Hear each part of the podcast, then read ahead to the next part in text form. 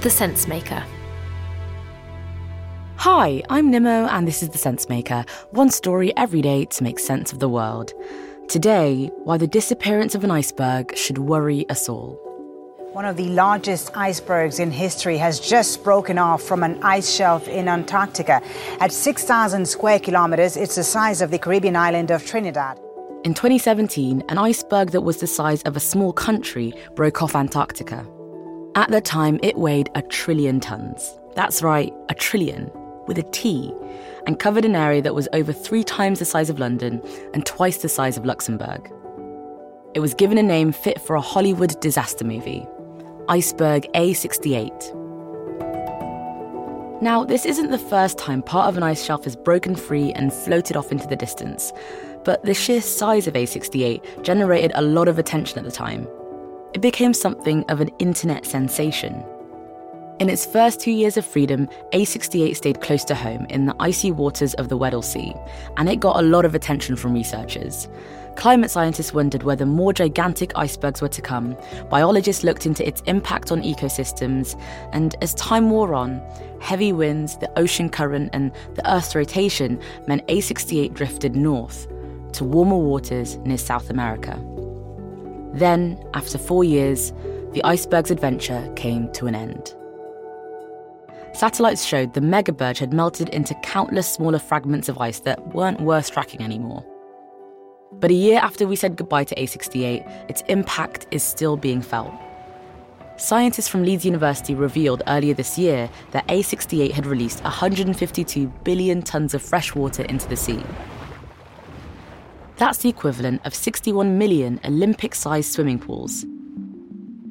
So, I'm Bob Ward. I'm the Policy and Communications Director at the Grantham Research Institute on Climate Change and the Environment at the London School of Economics and Political Science. Bob Ward has been following A68's journey since it first broke free. Its demise worried scientists, and for good reason. It was, after all, one of the biggest recorded icebergs in human history.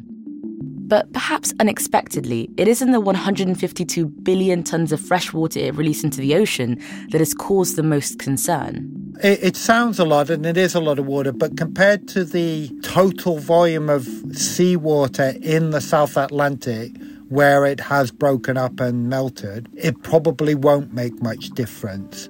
There are three kinds of ice that you need to know about when it comes to melting ice caps and sea level rise ice shelves, ice sheets, and glaciers.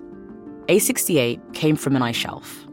It's a little bit like a floating ice cube. As an ice cube that's floating in your drink melts, it doesn't cause any spillage in your glass because it's already displaced the amount of water that you would expect. But if you have land based ice sheets, that causes sea level rise in the same way that dropping an ice cube into a full glass of water causes it to spill. A68 was like the ice floating in your glass of water so it didn't have a significant impact on sea levels when it melted. In terms of sea level rise, it hasn't made really any difference because the ice shelf floats anyway, and so it's already displaced the water. And although it's adding fresh water in, it kind of doesn't make any real difference. But and this is important, these ice shelves do play a role in stabilizing land based glaciers and ice sheets.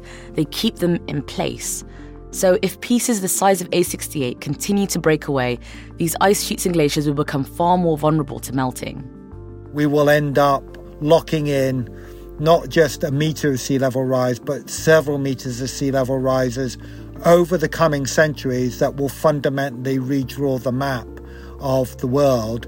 And we can't be guaranteed that it will only happen in, in slow processes. So, if pieces the size of A68 continue to break away, the ice sheets and glaciers will become far more vulnerable to melting.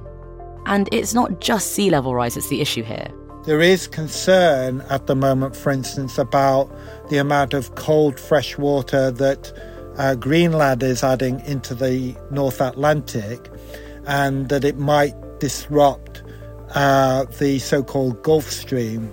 And if the Gulf Stream does break down, because of the addition of cold fresh water, that it could mean that the UK starts to experience a climate much more in keeping with, say, the Scandinavian countries and other countries that are at the same latitude as us. So, in the short term, A68 melting won't disrupt sea levels all that much. But like most climate change issues, looking at things in the short term isn't helpful. The biggest challenges come later on. So, how could this affect people on dry land? Global sea levels are up about 8 centimetres since 1992, and they're continuing to rise at a rate of 3.4 millimetres per year.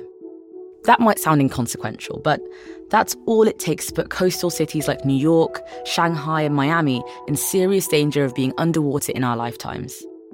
Two thirds of Bangladesh is less than five metres above sea level.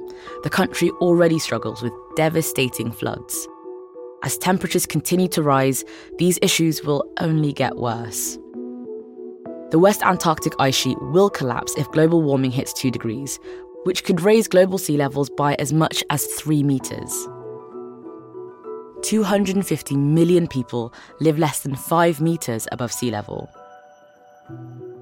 The A68 iceberg wasn't the first megaberg, but unfortunately, it also won't be the last. Thanks for listening to The Sensemaker. If you've not listened before, it's made by a team of us at a newsroom called Tortoise. In June, Tortoise is helping curate a brand new music and ideas festival called Kite. The music will be provided by the likes of Grace Jones, TLC, and Tom Misch and one of our speakers will be the former cabinet minister and diplomat Rory Stewart, who'll be talking about war and justice. For early bird tickets to Kite, go to kitefestival.co.uk. Today's story was written by me, Nimo Omer, produced by Chloe Beresford, with sound design by Carla Patella.